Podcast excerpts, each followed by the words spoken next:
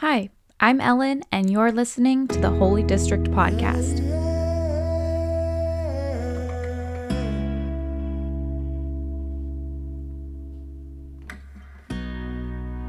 Hey everyone, well, this week begins our fourth episode on what is the church.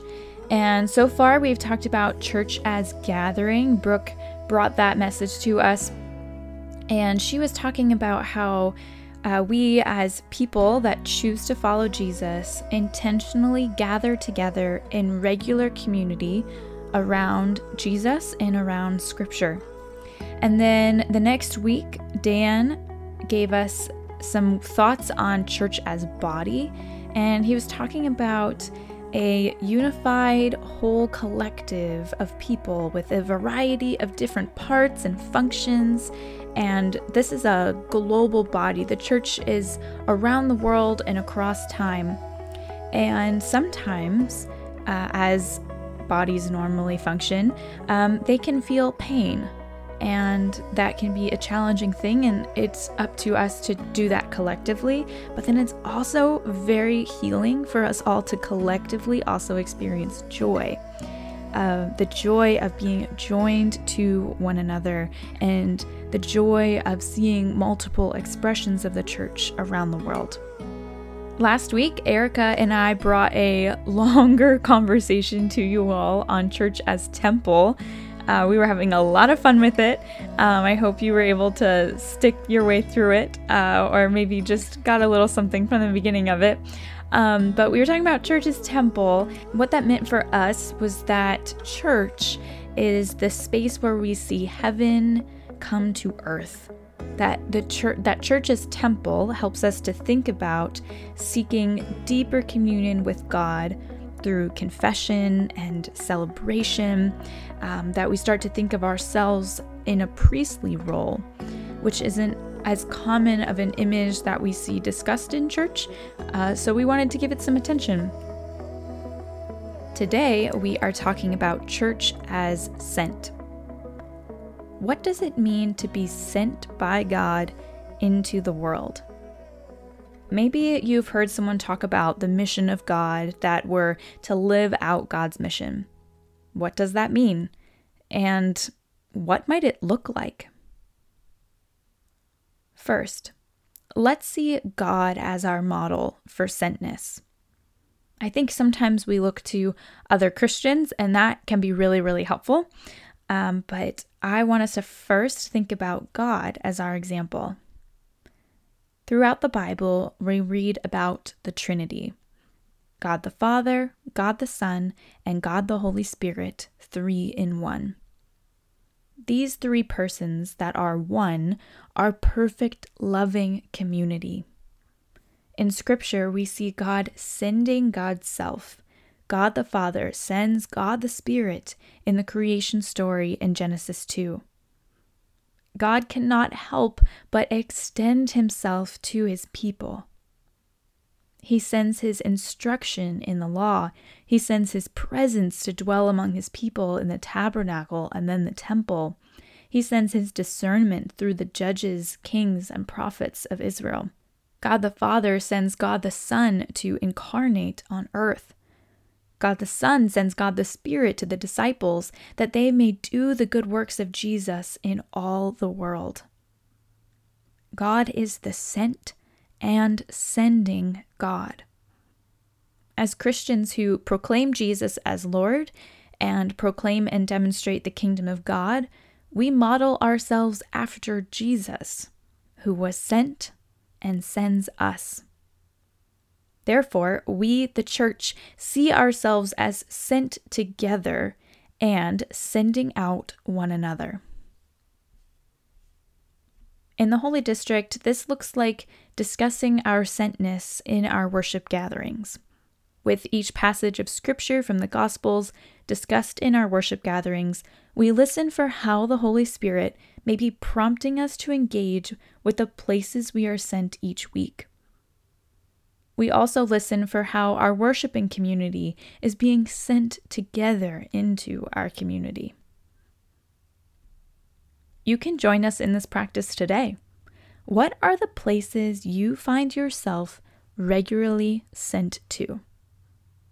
In other words, where do you go in a week?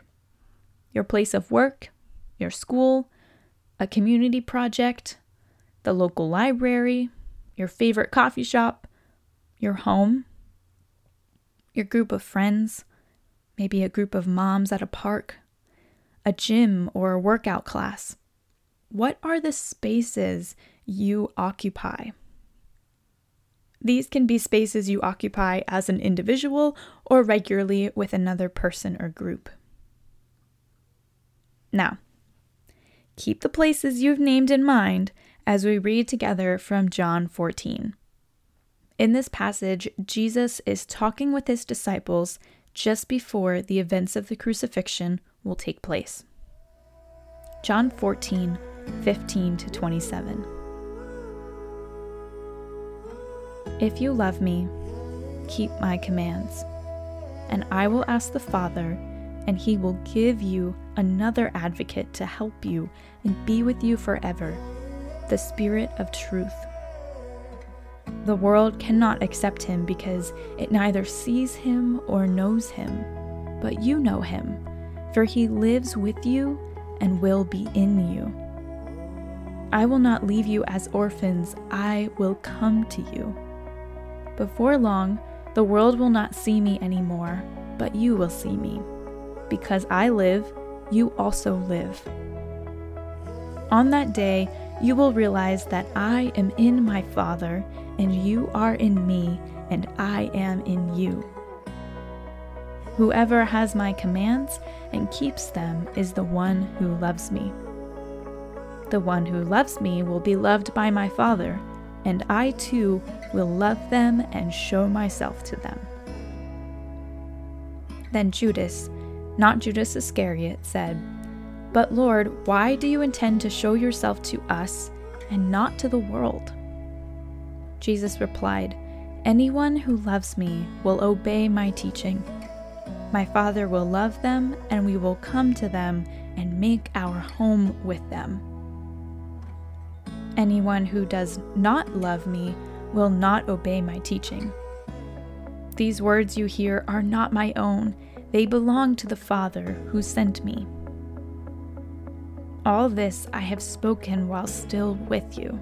But the Advocate, the Holy Spirit, whom the Father will send in my name, will teach you all things and will remind you of everything I have said to you.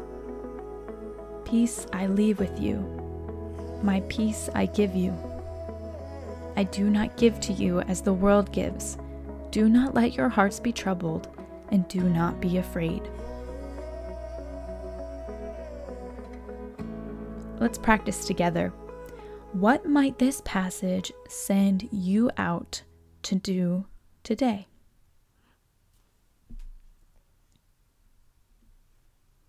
Thinking about our sentness may take some practice. I know I need some practice. What has been the case for a bunch of us who have been in church is that we're asked to bring people to the church building and its programs. And while we are excited about expanding our community and we believe that people can still have meaningful encounters with Jesus in this way, we find in the Gospel of John that Jesus calls us to go out and be with the people of this world. We see this most clearly through Jesus being our model, coming to our world and being with its people. Hear what Jesus tells the disciples in John 20 after he has died and resurrected. John 20, 21 to 22. Again, Jesus said, Peace be with you. As the Father has sent me, I am sending you. And with that, he breathed on them and said, Receive the Holy Spirit. In John 14, which we read earlier, Jesus told the disciples not to be afraid and that he would be sending the Holy Spirit soon. Now, in John 20, after the resurrection, Jesus comes to, to the disciples and says, Peace be with you, an echo of not being afraid. And he breathes the Holy Spirit on them. He also says that they are to be sent as the Father has sent him. What does it mean to be sent as Jesus has been sent?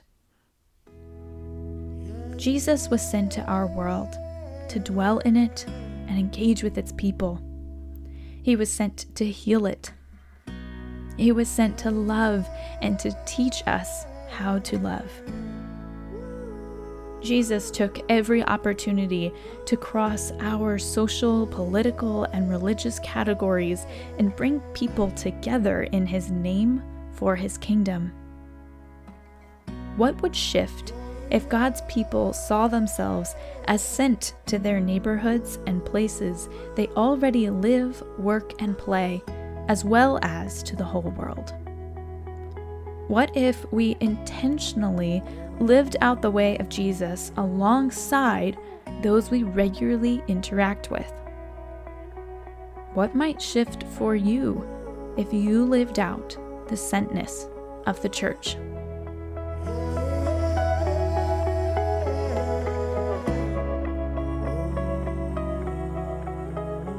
Thanks for listening to the Holy District podcast today. The Holy District is an expanding network of grassroots, Jesus centered community building currently multiplying in Pennsylvania and Arizona. We are grateful to share scripture with you and to hold space to hear what God might have for us and our communities each week. You can find us on social media at Rediscover Sacred. If you'd like to connect with me, Erica, Brooke, or another member of our team, you can fill out a contact form on our website, holydistrict.org.